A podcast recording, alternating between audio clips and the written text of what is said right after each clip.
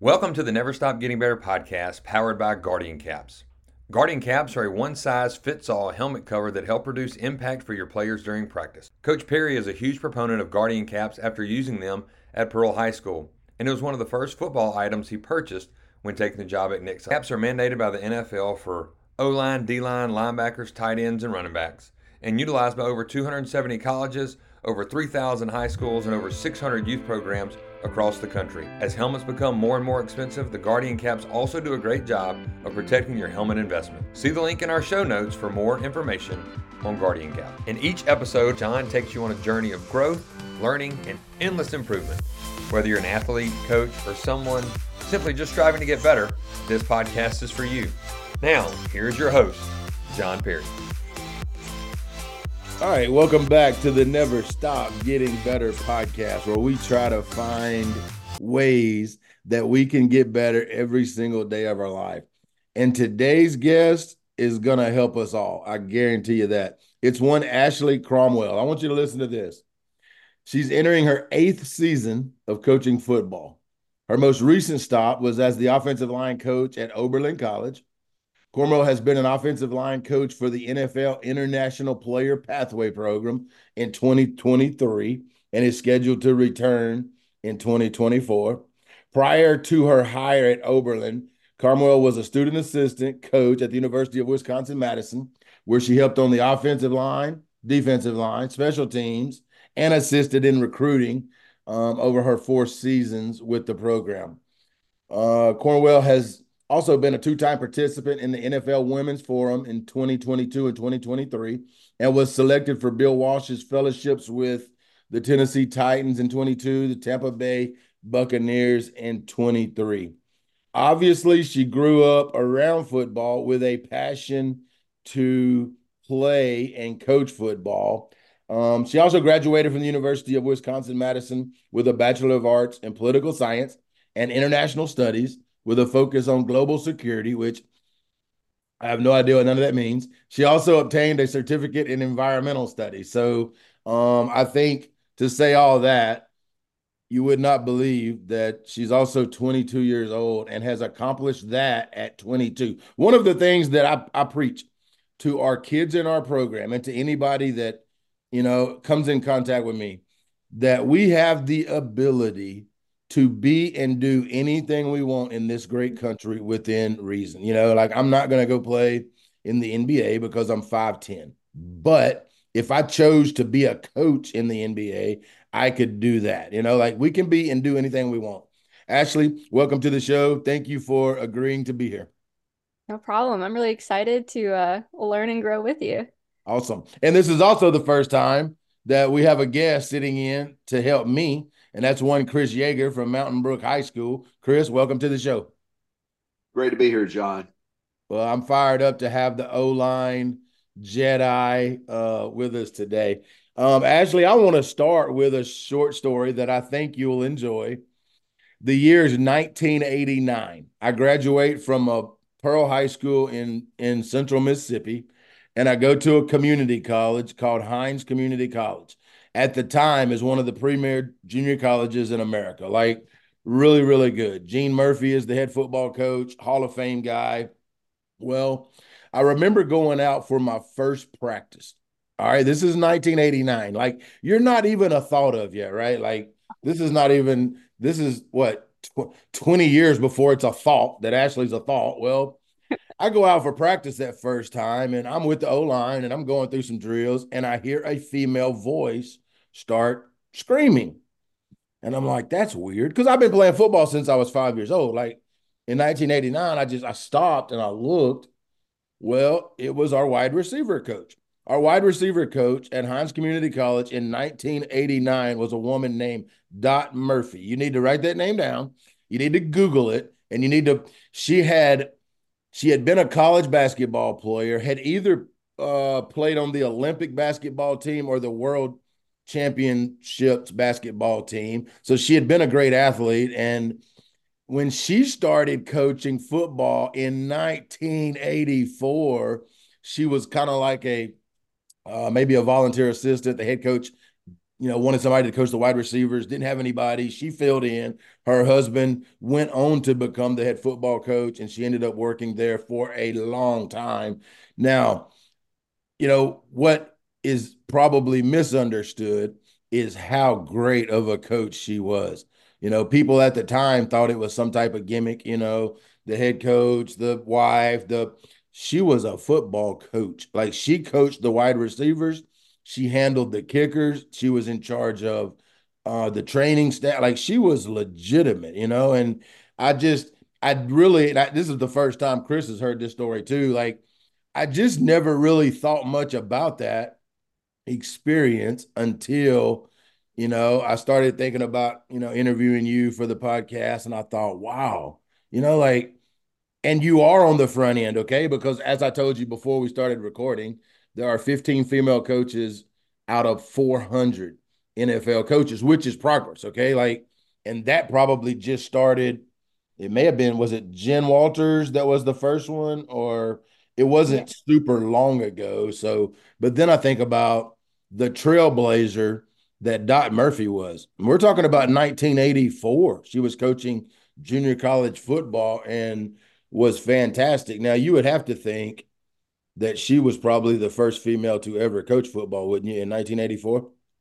That's pretty close. I just think that's so cool. And I think that's like individuals like her, I think have the biggest impact because you're talking about how people thought, you know, she's just a PR stunt. But I think it me me too. I think a lot of the women who are coaching football, like that outside noise doesn't matter. The fact that you as a player remember her impact on you, that's the most important thing. And that's like all I mean, me personally, I'll speak for myself. That's all I care about, right? As a football coach. And that's how you can tell she was a football coach. She had such a great impact on you, you know, and and she was dedicated to the game. So that's like that's an awesome story. No, she, and she the was, fact that that happened in 1984 is phenomenal. No, she was fantastic, and she was obviously way before her time because if you go back to the 1980s, I mean, women have you know their role in life has changed tremendously in the last 40, 45 years, you know? So, I mean, she was truly a trailblazer and she was truly a coach. And probably my favorite story, and she, I'm, I'm going to try to have her on the podcast too, but she, one time I had a toenail cut out and so she put me on the bicycle for practice that day because, you know, it had just gotten cut out that morning. And well, Coach Murphy, the husband, comes over and he starts, man, just getting in my tail about, man, you can't practice with a toenail out. Man, I'm gonna tell you what the Mizra's coach Murphy did. She jumped all over his butt right there on the field in front of me, and she's like, "This is my job. This is what I do. You let me do my job, and you go do your job, and don't say another word about it." And man, I sit there and just smiled. Man, I, I was I was so happy that she was taking up for me because he was honestly making me feel like a a wimp for sitting over there on the bicycle, but she was a coach. All right, Ashley, let's start here. Let's go back. Um, your, what are your first memories of football, and how did football get on your map to begin with? Yeah. Um, so first memory was actually flag football, and that's how it got on my map. So I come from a really small town in Wisconsin. Um, so everything was co-ed. So anything that my brother, I have a twin brother, so anything that we signed up for, like both of us were doing it at the same time. And then football was kind of in and out of my life, but I was a huge Packers fan. So Aaron Rodgers was literally my childhood. That's all I watched. Um, we couldn't afford to go to the games, and a lot of the time we were hunting too, like in November. So we'd always have the games on the radio at noon while we're hunting, right? Low volume so we could hear it in the in the deer stand. But those are my memories of football. And as I got into high school, um, I always knew I wanted to coach. I was gonna, you know, go into teaching at some point, and then I was like, I, I don't have passion for teaching a subject. I have passion for teaching a sport, and that sport was football, and that's what I pursued. Um, I started out actually coaching youth football. Um, got a little bit of taste in high school as also coaching high school football, and then I completely lucked out. When I got to Wisconsin, I took a gamble on it. I applied to three universities University of Alabama, University of Wisconsin, University of Chicago. And no offense, I was like, University of Alabama is going to be really hard to get my foot in the door to coach just because it's such a powerhouse. I bet everybody's trying to knock on the door. And I didn't know how I would be, you know, maybe accepted there. Wisconsin, I had a shot because I did know um, some individuals who had like very, very loose connections to the program. So when I got to Wisconsin, um, I had applied to be a ticket office person. I was like, any way to get my foot in the door, I got to work for the athletic department somehow. After about a week where I had accepted the ticket office job, a video job with the football team opened up. And then ever since then, I've been working for, well, I had worked for Wisconsin like my entire student career. It was insane, but I got lucky. That is awesome. I have a couple of thoughts. You know, wh- what do you think the role of being a twin played in that? And, you know, your parents, how did your parents treat you when it came to, you know, I mean, I know the sports were co-ed and I know, you know, you were playing and your brother was playing and I, you know, when you're young starting out, like that's okay. Did where did they did they ever you know, think, well, you know, you're a female and you shouldn't do this, or you're, or what were your, you know, what was what was taught into you or caught from your parents? Oh yeah, like we'll definitely have an open conversation about this. But um, first, your first question about the role of having a twin brother. I, don't know. Like I, I was pretty much. I remember like when we were growing up, when we were like organizing our playtime, we agreed to one out of one hour of Barbie time and one hour of Lego time. So like I definitely grew up playing with like Barbies and all that, but um, I guess it was just normal in our household for like all that stuff to just kind of mix together to where sports there wasn't really a line drawn. But my parents, right, and the co-ed part that lasted for a bit, like through middle school and all that until we got to about high school. Um, but I do remember when um, I was playing tackle football in high school and I was trying to kick. My dad was like, I do not think you should be playing football. He's like, I think you've gotten to the point where this isn't going to work. And when I look back, I understand that. I'm five four, um, and there's people who are scared. I've had O line coaches that I've assisted where they're initially, they're like, I don't want you holding the bag. And I'm like, listen, it's fine. But I understood where he was coming from. I was going against like six four corners at some point as a wide receiver, too. I was like, this is a bit obnoxious. Um, but just like thinking about it, I was like, even though my time has probably expired on the field because I'm I'm real. Like me playing, I'm five foot four. Like one hit, I'm not gonna last. I'm I'm very I'm real about that. Um, I was like, why not coach though? Because to me, like coaching is teaching, and I think anybody can be a good coach as long as you dedicate yourself to knowing the game, knowing the technique, and trying to get the best out of the players that you're working with. And then a lot of people ask me like, why why don't you coach women? Well, I coach men because that's I grew up playing with men. I'm used to that environment. And I also I want to coach at a high level and division one that allows me to do that, NFL that allows me to do that. Just NCAA. I'm working with men. Like that's all I know. Um, and that's what I'm good at doing. Yeah. Where did where did the love of football come from? Like I know, you know, you said you went to the Packers fans and you aged yourself by saying you're an Aaron Rodgers fan instead of a Brett Favre fan, right? Like mm-hmm. I like to say I'm a Brett Favre fan because he was from Mississippi, and right. you probably never seen Brett Favre play as young as you are. But where did the you know because you think about this when you're young, we're into a lot of things, right? I mean, we're into football, softball, you know, basketball, Barbies. Like we're we're scattered.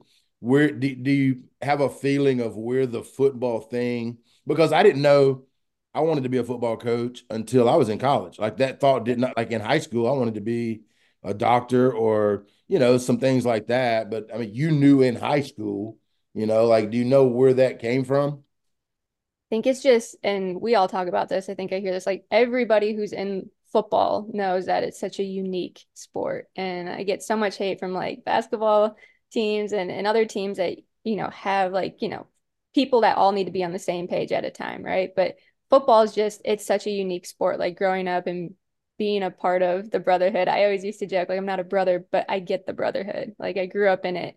I was obviously looked at a little bit different, like the little sister, but being a part of that that culture of football and what it does, and then also how much it pushed me to be a better person and and the discipline that I learned from football, that was very, very important to me growing up. Um, and that was something that I just can't leave. Like I love I love it too much.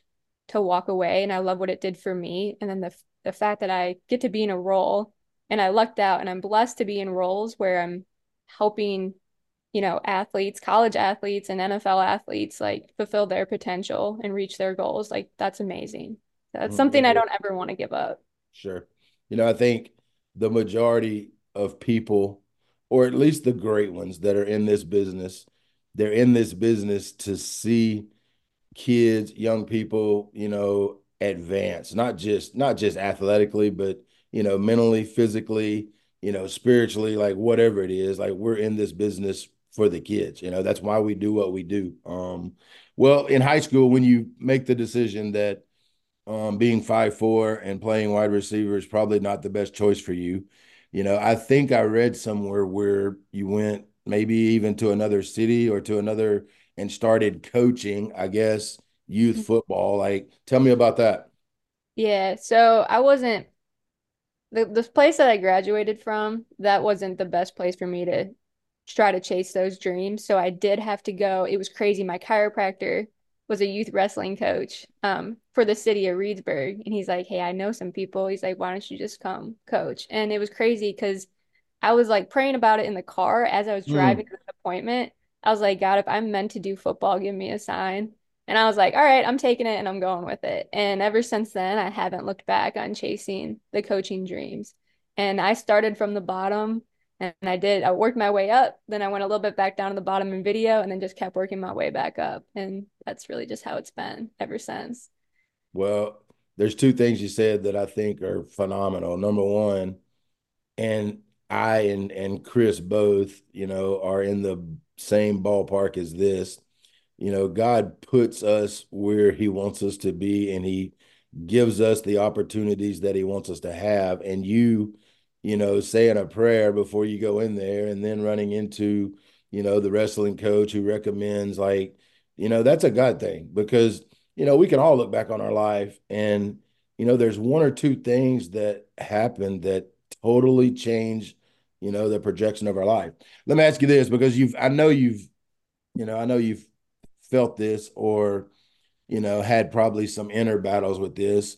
What about like animosity, you know, because, you know, when you were, you know, growing up and you're getting into high school and, you know, you talk about like your high school may not have been the best fit. Well, there's a part of me that understands, you know, maybe what you mean is there are probably a lot of programs in the United States of America where females are not welcome, you know, and they're still thought of like, you know, it's 1920, you know, like how have you battled that thought in your own head? Has that ever been an issue, you know, thinking, well, you know, maybe maybe this is not, maybe this is not my or you know, like how have you battled that? Oh man, like you're talking about those are thoughts that happen all the time um, just because of some of the no's that I've heard and the reasoning behind the no's. Um, but in the long run, I know that this is my purpose in life. So there's always comfort in that. And then, two, I always just try to be patient and just to have a very empathetic perspective when I hear things like that. Okay, so you're not ready. That's fine. I'm going to go find the door that's willing to open for me. Mm. And you will see in the long run that I definitely wasn't going to be that bad of a choice for you. It's not like a stick it to them, but it's just like, hey, I'm going to go about carry on with my business and just keep rolling. And at least you told me that because I don't, one, I don't want to work for somebody who only wants to bring me in because I'm female. And I don't want to work for anybody that is willing to take an opportunity away from me because I'm female. I want to be hired because I'm a good coach and I'm, I think I'm a decent person, not the best all the time, but I'm pretty good and that's why I want to be hired because I want somebody to at the end of the day always just base their opinion on on those parts of me and not what I look like. Um, but and and then those other thoughts too of like they're so fleeting because I'm like again it's that comfort of knowing it's my purpose and my passion. Um, but those are like where my mentors come in where I'm like uh, you know, not that I mess up, but like, what do I do? Because it's sometimes it's daunting. Like you're sitting there and it's like, oh man, you know, I keep hearing no's, but it's not because I I don't know scheme and I don't know this. It's just people aren't comfortable, and then it's like, what do how do what do I do? How do I go about it? And that's how I deal with it, I guess. Yeah, that is so good. Like you keep saying things that I keep sitting here taking notes, thinking, you know, like your perspective at at 22 is phenomenal. Chris? Um, actually, I got to hear you in Nashville. You did a great job. Thank you. Uh, matter of fact, I was right in front of you. And um, but um, on four occasions, I wrote this down when you were speaking. You said on four occasions, I'm old school. Yeah. Okay, so so are you amazed that I remember that? Oh, let me say this too. You're Aaron Rodgers. John is Brett Favre. I'm Bart Starr. there you go. Fuzzy Thurston, Max McGee, all those guys. So hey, I'm, I'm, a Green Bay guy. Eras. oh yeah, yeah. So we got it covered. But anyway, uh, you know, you said I'm old school, and yeah. I wanted to stand up and stop right then and just say, "Well, all right." So tell me, mm-hmm. I've got an opinion what old school is. John's got an opinion of what old school is. I want to hear what a 22 year old opinion oh, of old school. And John, I want you to weigh in on this too, because to me, there's there's two things when you talk about old school. There's old school in scheme, and there's old school in the way that you relate to players. And I did, and I thought, what are you talking about there? So talk to me about. You said it four times. I'm old school. So go ahead. Oh man. See, and that's a label that my players gave me. So players that are the same age as me have labeled me as old school. Schematically, hey, though, how do they know what old school is? I mean, I don't know. um, it's crazy. I know like the, the players who have specifically used that have definitely worked with like older O line coaches. And I think it's one schematically, I am a little bit more old school. I was at Wisconsin. So I write, you know, two backs in the backfield, running the ball. That's that's I love that stuff. That's that's me. Um passing the ball all the time. That's a little bit harder because I again we had so much success at Wisconsin. I'm like, I love this. Why not just run the ball every single play? Um, I think what they meant by like old school was just how I talk to them and maybe my personality on the field. How I'm talking to you too is not how I talk to players, especially on the field. Um, there's definitely a line drawn uh, I'm very, I think, old school with my jokes too. And maybe here's an example. Might not be as funny if you're not there, but I had a left tackle and he had a really bad habit with not having his hands in front of his chest. He's like, Well, I don't know, coach. Like he's just, he's one of the goofballs in the group. And I said, You know what? That's fine. I said, You get knocked on your ass every play and bull rushed every play. I don't care. I said, Matter of fact, next game, I'm going to go find the D line coach. I'm going to say that, Hey, my, my left tackle over there, you see him he wants to be bull rushed every play. So please make sure you tell your DN to do that so he can learn to get his hands in front of his chest. He's like, Coach, you wouldn't do that. No, I did do it though. Like, and he saw it. He's like, Coach, don't do that. They're like, they, I think they just think I'm a little, I got like the old man jokes. And that happens because I've, that's all I've been around. No offense to the guys I worked with, but you're talking about, you know, older 40s to 70s. I pick up on their humor and some of their verbiage that people just labeled me as old school. And then when you talk about practice, we go. Like it's there's no rest, there's no break. I'm definitely not one of the O line coaches. Like I, it's don't waste my time. We got to go. And my guys got used to that too. You don't get a redo on the rep. You should have been paying attention the first time when I was going through it. You should have been paying attention to the guy in front of you.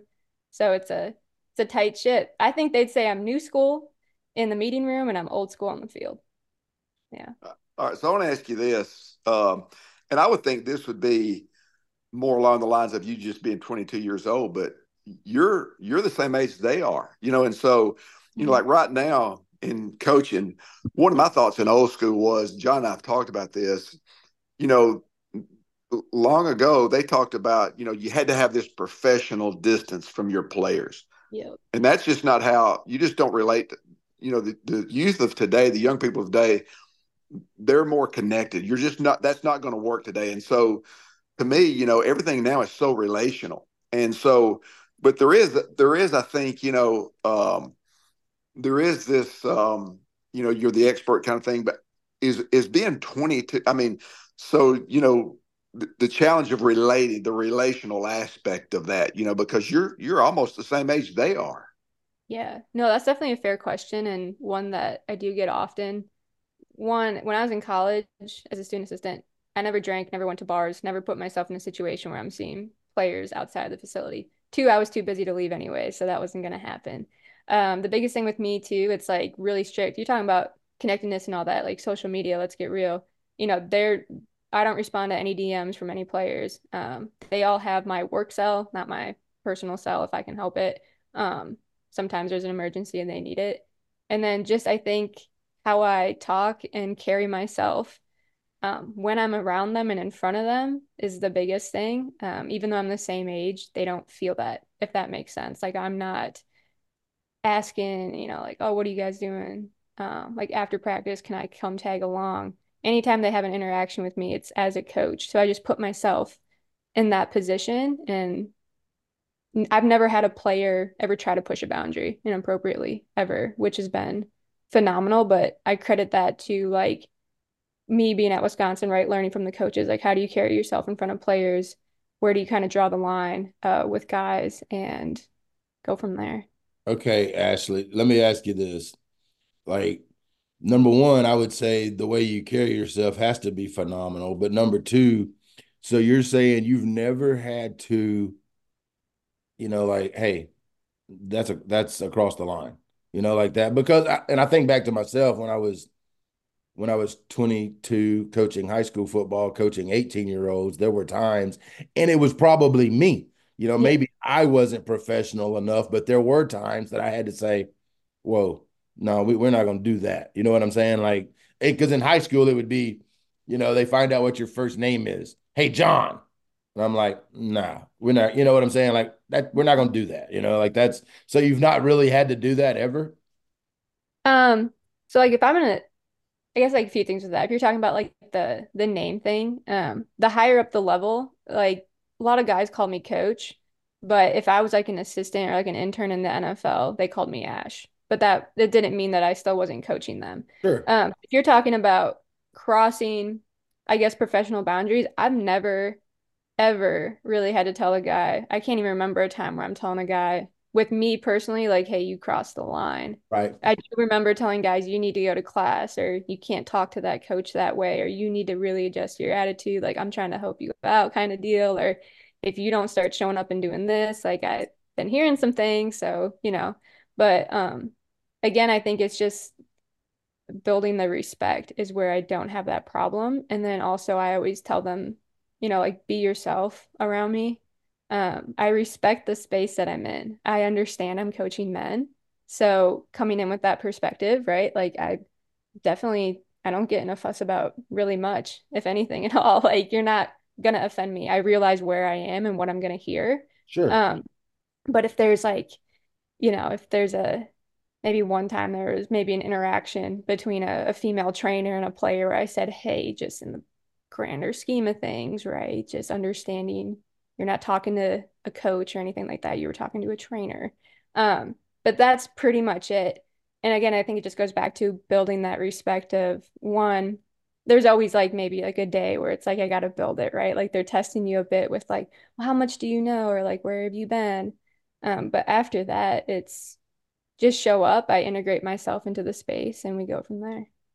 Hey, I must say this too. I'm a fan of running the football as an offensive line coach, I want to run the football. I want to, and I have this belief that's it's not a hundred percent, but it's I think it's high to win championships. You must run the football because at some point in time you're going to run into bad weather. You're going to run into you know some obstacles, or you're going to run into the quarterbacks just a little bit off. You know, which is what I thought with with Washington and and Michigan. Michigan ran the football. And I thought the quarterback from Washington, he was off just a little bit. There were a few passes here or there that he completed all year long and he didn't, you know. So, which has led me to this belief that you need to be able to run the football. Um, another thought, you know, and you you are living proof of this. You, you can probably not even name a Hall of Fame coach that was a Hall of Fame player.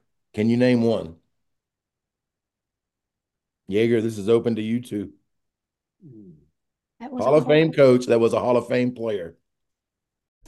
Guardian caps are lightweight, one size fits all football helmet covers for practice. They reduce 20 to 33% of the impact, depending on the speed and the location. Great for the repetitive, subconcussive blows that add up throughout the week. Also great for body blows. Used by Clemson, Penn State, Washington, Oklahoma, 150 other colleges, and about 2,000 high schools across the country. Also protect that helmet. If your helmets are getting beat up at the end of the year, Guardian Caps can help protect that helmet investment. I would argue that it may not even exist, okay, in the football world. And I say that to say this the greatest players don't necessarily make the greatest coaches. Amen. You know, like if it was easier or if they, even if they outworked everybody, you know, the Tom Brady's of the world would have trouble going back in and coaching all types of people because he's one thing great, you know, and everything in his life revolves around being great. Well, that's not normal. That kind of makes him a little abnormal. Now, I would say this in the basketball world, John Wooden, Hall of Fame player, Hall of Fame coach. I mean, I know him in the wrestling world. You have a couple. Dan Gables is one of them. I just think, I think because you didn't play high school football or you didn't play college football mm-hmm. has absolutely nothing to do with how successful you can be, you know, moving forward in your uh, career. I would agree. Um, my next thought was this: you mentioned mentors.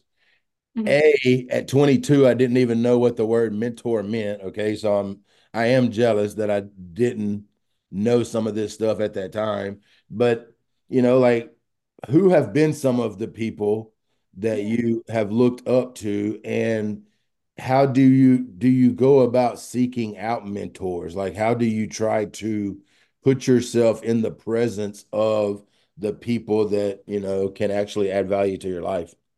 Right. There's like again it people see everything. It's like it literally took probably close to 40 division 1 and NFL coaches to help me do what I'm doing right now. Um one of the biggest ones and he's passed away but I have like his um playing card and everything like he comes everywhere with me um it was Gary Brown so he used to be the running back coach with the Cowboys that was his last stop in the NFL he came to Wisconsin and he um he passed away after I think what was it the 21 season. Um he was a huge influence on me because of the standard he put in my head.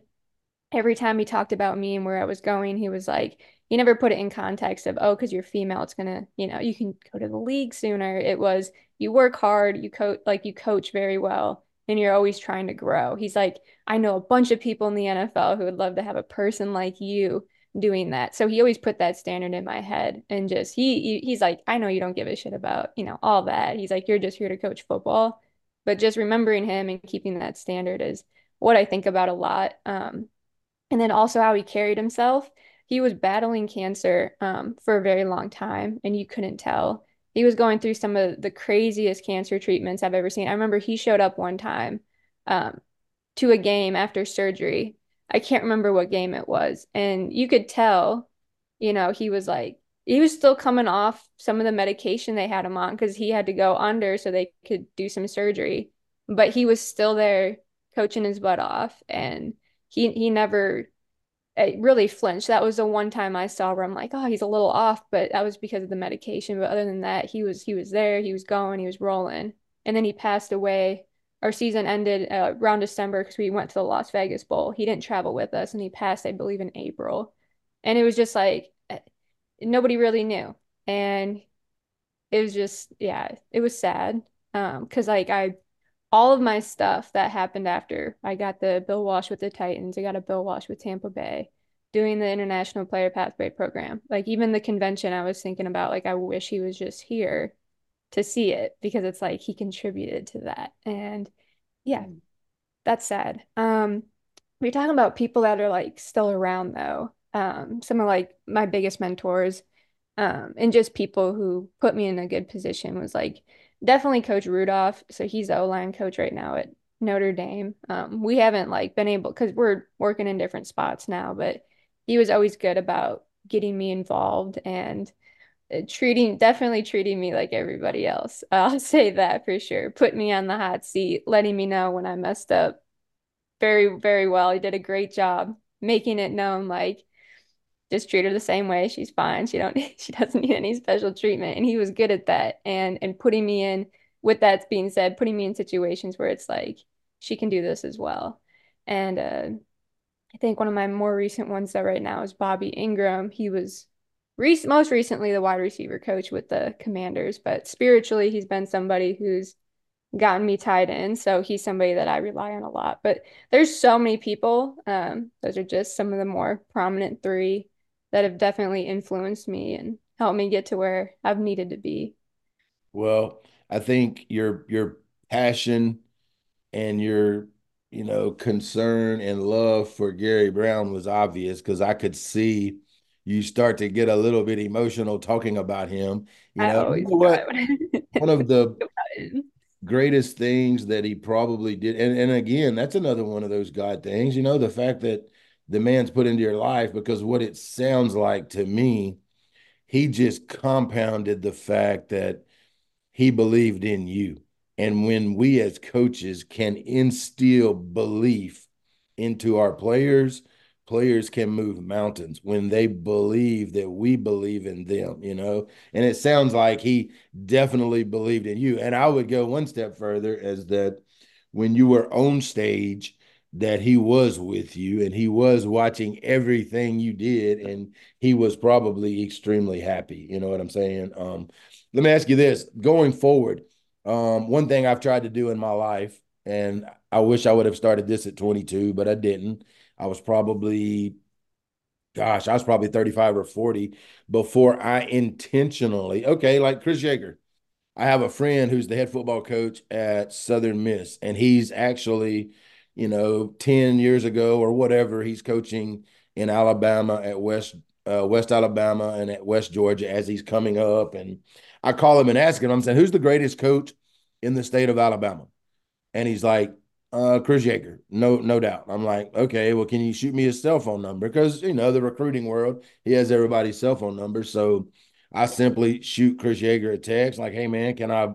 Would you mind if I come over and spend a day or 2 mm-hmm. Like, heck no, come on. So you know, I just drive over, spend a day or two at his place, at his office, and you know, like, and now you know we have this relationship that started because I wanted to go put myself around people that were special, you know. So you at 22, you know, like how do you have you intentionally or you know, will you intentionally put yourself in front of people that can make you a better offensive line coach and if so how do you how do you plan to do that or how have you done that That's a great question. I actually have a phenomenal example for that. Um, so when I was coaching some of the players last year for the IPP program, we were watching, I believe, is the Bucks versus the Giants. I can't remember the year. I think it was 2021 film or something like that.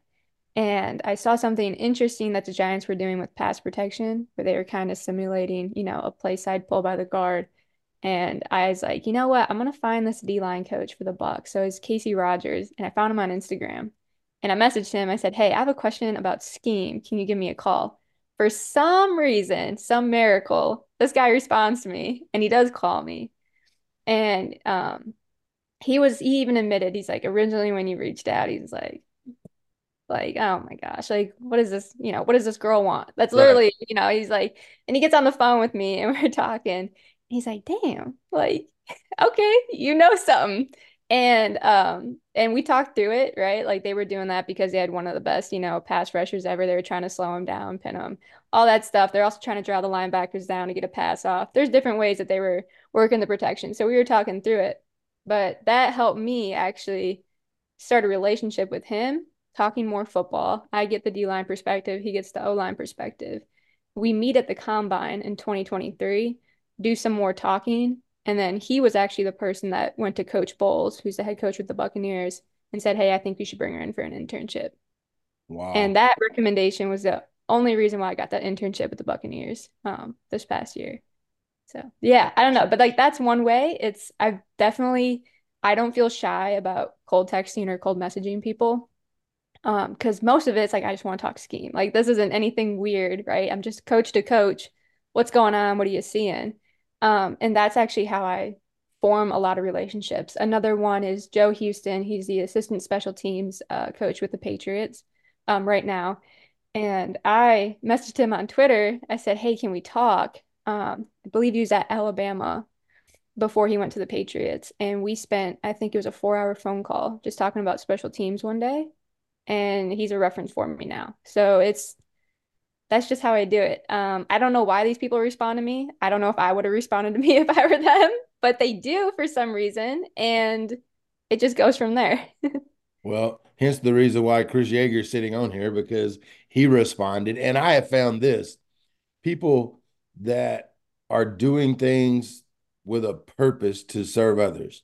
Yeah. They're going to take the phone call. They're going to take the DM message. They're going to take because they feel like that's what they're here for is to serve other people. And you know that's what they're going to do. So you know i would encourage you you know continue right? I mean that's one thing that you and i have in common. I am not scared to inbox anybody. I when i started this podcast my favorite podcast is the learning leader with ryan hawk so okay. i inbox ryan hawk you know pretty soon. I'm like and i just because i'll do it to anybody like it i mean it's like you i mean Yeager sent me a picture. So then I get on Twitter and I locate, you know, your name. Somehow find me, yeah. I follow you and you follow me back and I send you a like I'm not scared to ask anybody anything. Well, I I inboxed Ryan Hawk on Twitter and I said, Man, I've started this new podcast. You're my favorite podcast listen. Would you mind coming on? And I promise you, it was like 10 minutes. He said, and this was like on a Thursday. He said, uh, what about Saturday morning? I'm like, I'm in, you know what I'm saying? So if you ask, you never know, you know, like if you don't ask, um, you'll never get anything in this world. You know what I'm saying? And I've also found this there's a lot of people out there that their ego prevents them from asking. You know, like they're afraid if they ask somebody something, it makes them look weak. I just work under the assumption that I am weak and I need help because without others, you know, like I'm not going to be very good. You know what I mean? Left to myself. I was left to myself in college and I was much less than. You know what I'm saying? Like I was not a very good person. So I didn't have my life figured out at 22 like like you do. Um Well, and the biggest thing, this is crazy, like growth mindset. That's like a huge word, part of my coaching philosophy, progression, whatnot. Like things that I try to give players is at least that concept of a growth mindset because no the first time I ever learned that was in my AP chemistry class in high school. I said, Lord have mercy. This that class was awful. Um, coming from somebody who actually enjoyed school, it was I've never stressed out over class like that. But our chem teacher, bless his heart, was always like, listen, growth mindset, as he's, you know, giving us all F's on our tests and everything. right. But that was the most important thing that I ever picked up from high school was that concept of growth mindset. And now it's kind of like going off the charts. Like everybody's using the term growth mindset, but my yep. first time I ever heard it was my AP Chem class that everybody was failing. So yeah, that, that is awesome. The biggest thing that I've taken. That is um, awesome, Chris. Yeah. Um, Ashley, uh, John is an avid reader. He reads like fifty books a year. So, oh, wow. give us your top three books if you because whatever you recommend. If he has not read it, it's probably going to be his next order. So on, on three oh, on Lord. books. So okay. Well, I don't do a bunch of reading lately. So my one and only book that I've been reading is actually the Bible. Um, so if you haven't gone through that, that's my recommendation. Hey, you know um, what? Listen, I am I'm an avid reader, okay? Like I probably yeah. read closer to 100 books a year and I started that about I don't know, 15, 18 years ago. I wake up every single morning. It's the first thing I do. And but at 22, I wouldn't dare read nothing. You know what I'm saying? Like I, I wouldn't. Now, if I was 22, that would be the first habit that I would install. And not basically because of knowledge, but because of the ability. People learn through stories. Like we affect people with stories, and stories come from books. And that's probably, if I had one habit that I would have started earlier, it would have been that. And even if it was 10 minutes a day, you know, like I think that habit has paid huge dividends because I grew up as a fixed mindset. Like I just was. Like I didn't know because we are what our, you know, what our conditions allow, you know, permit us to be. And I grew up just pretty much really, I thought fixed, but then through reading, I have totally flipped to the yeah. growth side of things and the the sky parted, right? The sun came out, the clouds parted, and you know, it's a new world out there. Um, But I have read the- Bible. Like I have in my this year, I have sitting on my desk. I'm gonna send you a picture of it when I get back. I have this um study Bible because Yeah.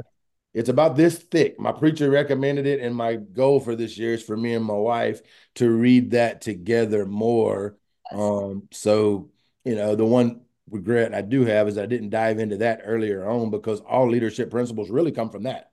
To be Oh, honest, you. like there's great stories in that in that book too, you know, that we can use and learn from.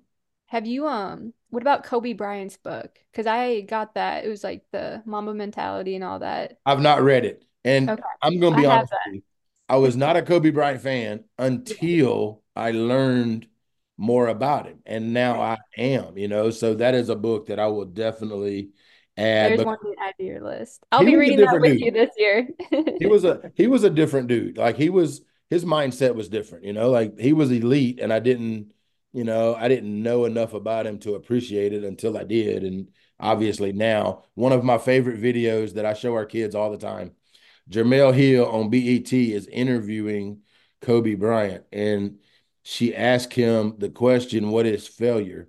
And Kobe Bryant gets, I mean, he gets stumped. Like he don't even know what to say. He's like, I don't understand the question. Like, what do you, I don't understand failure. Like, what is that a word? Like, and he just gets confused because to him, to quit is to fail.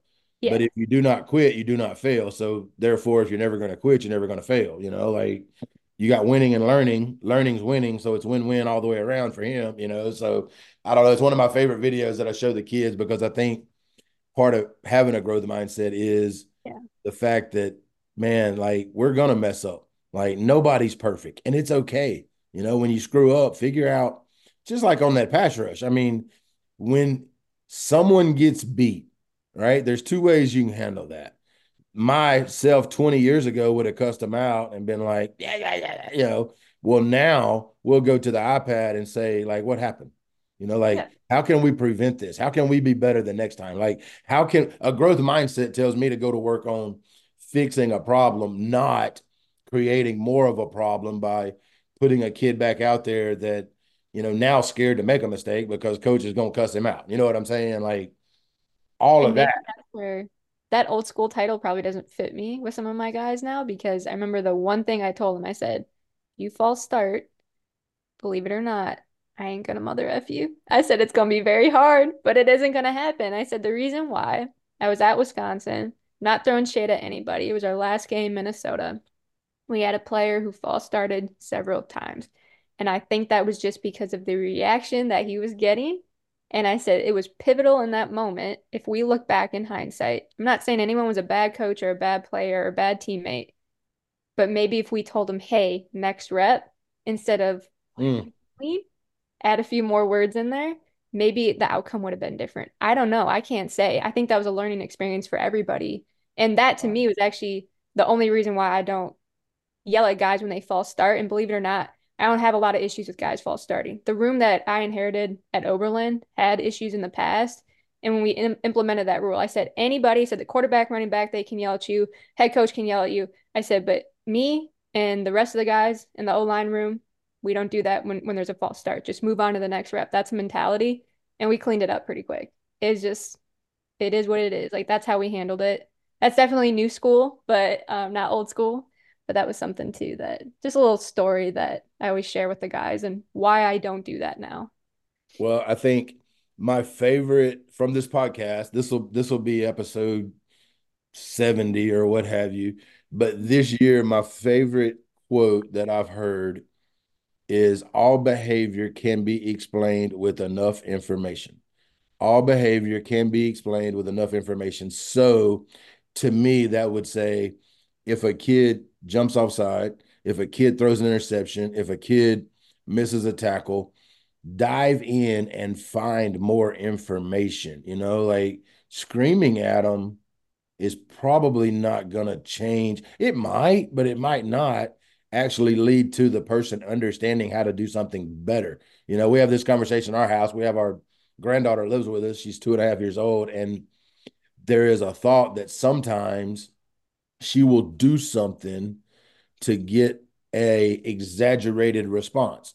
You know, like and it may be, you know, I'm gonna throw all these all this stuff on the floor so that I get this big response from, you know, her grandmother or her grandfather. You know what I'm saying? Whereas if you just kind of, you know, dive in and try to, you know, handle that with a different tone, maybe they don't react like that. You know, maybe that's not the way they grab your attention because they're going to try to get your attention, you know, one way or the other, whether that is good or bad. Um, yeah. So I thought that was a great story about the jumping off sides and the way we handle, you know, um, kids. Let me ask you this question, and this is one I've had several people on here um, that what I say are breaking barriers. Um, I don't know if you've ever seen Courtney Cronin on ESPN.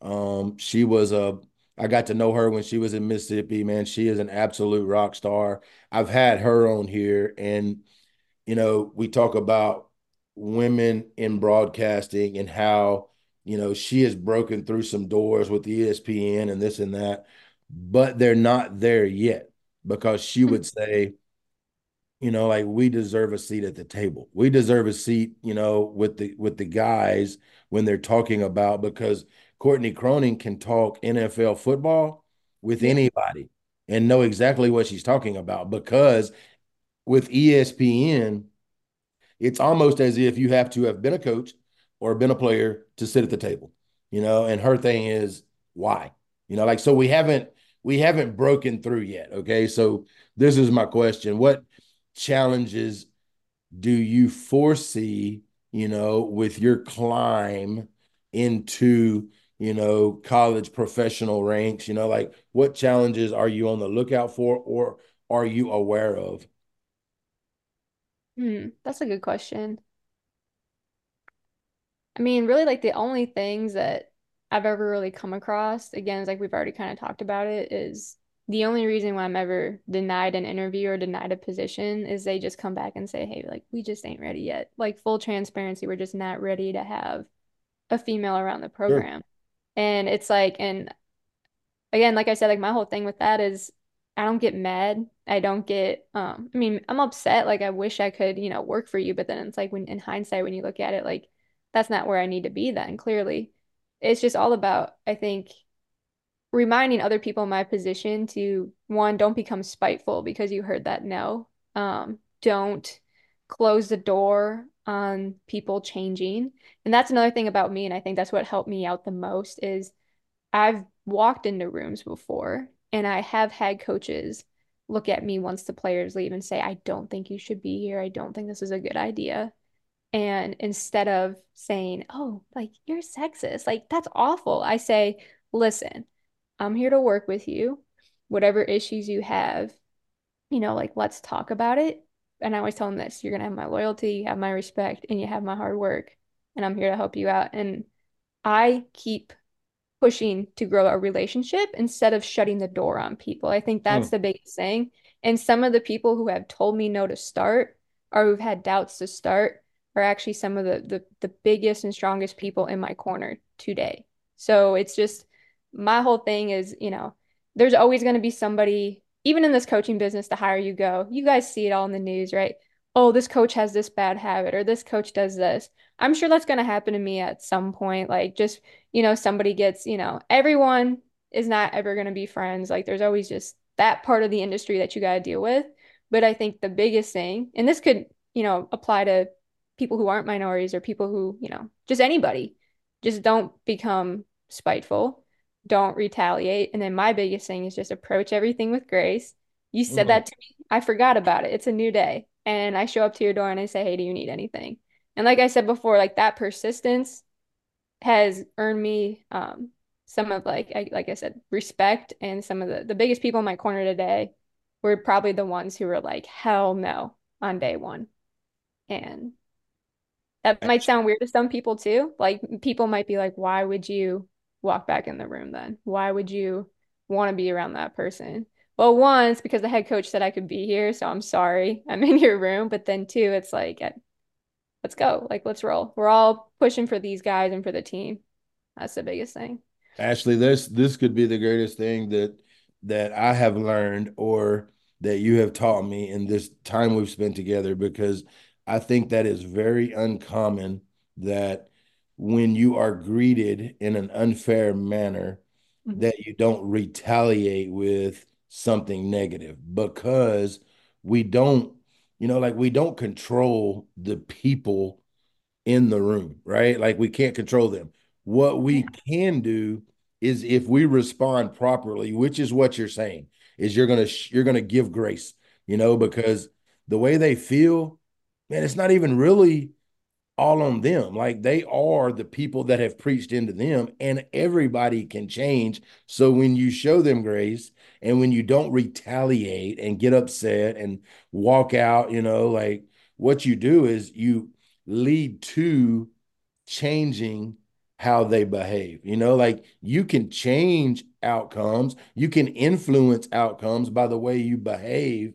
And I think that is absolutely uncommon. I think the majority of people, when they are greeted with hate, and I'm not hate's a strong word, if you're greeted with something that's less than, a lot of times we retaliate with less than, less than, less than go. And it just, you know, like it ends up nobody's in the room, right? Everybody's gone, you know. But when you do give grace, um, I think you influence those people in a different manner than if you just started out with, you know, you're a sexist or you're a this or you're a that, you know, like obviously I think that is absolutely phenomenal.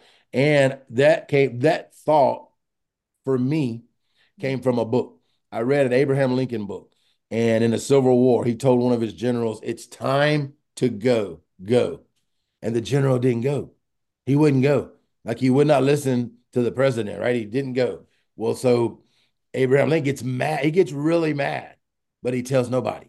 You know, like he writes the guy a letter, like just, just giving him the blues because he's not in his presence. You know, he's sending messages back and forth. And he writes this long letter, just dogging him out. Well, when Abraham Lincoln died, they found the letter in his desk. He never sent it. You know, and what Abraham Lincoln said was this if I had been that general at that time and place in this world and lived through his life experiences, I probably don't go either. So he gave him a pass. He just gave him a pass. Now, he did end up replacing him, but you know, like anger, anger's not gonna get, you know, people to come together and do things together. You know, like that's never gonna be the answer, I don't think. Um, let me let me change gears real fast because I do have a question that this I wrote this down because of something you said earlier on. If you're the O-line coach for the Kansas City Chiefs or just anybody, and you can only run one play, only one, like you only get one play. Power, one, one play gonna be? power, Oh my Power. gosh. two back Okay, power. okay, listen. I'm a power guy. Like, man, that's my one play. Now, my man sitting down here, sitting there thinking, ah, no, it's outside zone. It's outside zone. It's outside zone. So, like, he's an outside zone guru. I like power. You know what I'm saying? Why power instead of outside zone? Like, tell Chris why power's better. I think okay, it can fit uh an O line that might not be the biggest or most physical on the field. And if they are, then kudos to you. You got even more of an advantage. But just taking an advantage of natural angles, right, and leverage. And I think it's beautiful. I love taking away gaps on one side and adding it to another. I think that's probably one of the hardest things for linebackers to do is to fit and to react to that sometimes. So just always taking advantage of that. And I like schemes too. I understand, trust me, Wisconsin, we had a bunch of schemes that would hit on the outside. I love just getting the ball up the field though. So power mixes in, you know, that upfield vertical push along with pulls and then adding gaps to one side, taking away from the other. And then again, like I said before, that natural leverage. If I do for some reason have an undersized lineman, it works for him as well. But yeah, that's my whole thing. Two back what do power you- specifically. What do you what do you think about that, Chris? I, I think you explained it well. I think that's great. I'll tell you the thing I like about power is Yeah. A, it hits downhill right now. And if you're Mm. committed to it, it's hard to stop. But B, several years ago, I heard Nick Saban on a on a interview say when they allowed guards to pull and the quarterback to pull the ball out and throw it to a receiver down the field, the game changed. You know, so the stuff we do off of power you know, the way we throw slants behind it. On a football field, the guy who normally makes the most tackles is the weak side inside linebacker. Like that guy, you know, like he just wreaks havoc. So, you know, just like every inside linebacker, when that guard pulls, that linebacker's told to beat his butt over there. Like go beat him over there, insert inside his hip, kill the play. Well, now if he does that, there's going to be a ball thrown right behind where he was oh, coming from. Yeah. So it has to slow him down a little bit. But I'm also I'm I'm getting on board my my man's outside zone too. We ran a little bit of that this year and had some success with it, but mm-hmm. you know, like if you're going to run something, you need to be a master of what you're running. And I'm I'm I call myself a master of power. I'm not a master of outside zone, so I'm actually going to have Chris come spend some time in Nixa, Missouri, and coach us on the outside zone so that you know that is something we can get better at. Well, yeah. Chris, any parting shots, man? We have this has absolutely flown by because it's been fantastic. Like I've enjoyed it, and I feel like um I will probably be reaching out to you at some point in time after this so that we can discuss power a little further. Um I have no issue having a 22 year old mentor. Like it's right up my alley. I could care less how old anybody is. I just want to get better and learn. So, you know, I, I will be probably I will be reaching out to you because I'm not scared. Now, you yes. can you can obviously say no, and no's an answer, but you know, no, I'm always open to to talk ball with people. That's my I'm biggest pretty, thing. I'm pretty persistent. All right, Yeager. Yeah. Any party shot, parting shots? Anything on your mind that comes out as we uh, close up? One one last thing, Ashley, is um, you know, it may be true in all sports, but I think it's especially true in football. How the thing, one of the things I love the most, you know, it's one, it's the ultimate team sport, but two, you know, through the years, you know, I've noticed how you know teams take on the identity, you know, of their coach, and so I guess this would be two questions. Is number one, you know, uh, and I think I know the answer to one of these, but one, you know, what would be your identity that you want your players to take on you? One, and then the other is this: Do you ever feel pressure? And I'm not saying that you succumb to it, but do you ever feel pressure to be anything other than who you are? I mean, do you feel that? I'm not saying do you answer to that. I'm just saying, do you feel a pressure to be somebody or something different than who? You, even though we have mentors, we're changing. So anyway, those are two questions there. That's good. I'll start with the last one first. Like authenticity was always like something that was preached to me and um, like building my confidence and everything is um, that was actually the biggest thing biggest coaching point from tennessee it wasn't that you know i had a hard time down there but i was told you could be a little bit more confident so like having that turnaround and then presenting at the afca right like but my whole thing with that all that being said is i don't um if anything i've been encouraged to truly just be myself um and like I said, I've said this a few times too. Like this is def- this is my purpose. This is my purpose in life. Um, and authenticity is also why I build such a good relationship with players and and with staff and with anybody that I I come across. Is I'm always going to be real. I might tell you a little bit more than maybe what you want to hear, maybe what you wanted to even know to begin with, but at least I said what I said, and you know where I stand. Um, and then the personality, uh, it's always apparent in my guys. Some people might say it's feisty. It's not. My guys, like, they show up, um, like, we're here to play ball. Uh, the one good quote that I love from Coach Bowles, he was like, you know, we don't, you know, we don't start anything. We don't do that. He's like, but we don't got to take shit from anybody either. And that's really how my guys are, right? They're disciplined, they're controlled on the field, but you ain't gonna you know, talk to us a certain way or treat us a certain way. We'll settle it between the lines and when the whistle blows. But yeah, my that's the personality that my guys have. And they're always trying to get better. Um, it's phenomenal too. Uh, just like how much even my first room, how much they changed when I walked in. They weren't really I remember my first day, I was like, we gotta talk some more shit. I was like, y'all ain't, you know, getting in each other's face. I was like, it's time to, you know, it's like even as a joke, I was like, just start talking, just start like this is supposed to be fun, just play the game, and let's just let's just get it rolling. And that's really like what I try to bring to the table with my players, kind of that attitude on that field, the confidence, right? Well, like Chris said, they take on our identity, and I would think just from this time we've spent with you, two things they're going to identify as is they're going to be tenacious because I believe you are tenacious. You are you are a lion, okay? And the second thing is the growth mindset thing. They're going to take that on because you know that's who they're around and that's what they portray. Chris and I are reading a book right now. It's called mm-hmm. The Second Mountain, and you've said the word purpose three times on purpose. And The Second Mountain is a book about we as humans climb this first mountain of success, of position, title, money, cars, houses. What do we look like? What do we, what's the postcard picture? What's, you know, but then when truly we find joy, we are climbing that second mountain.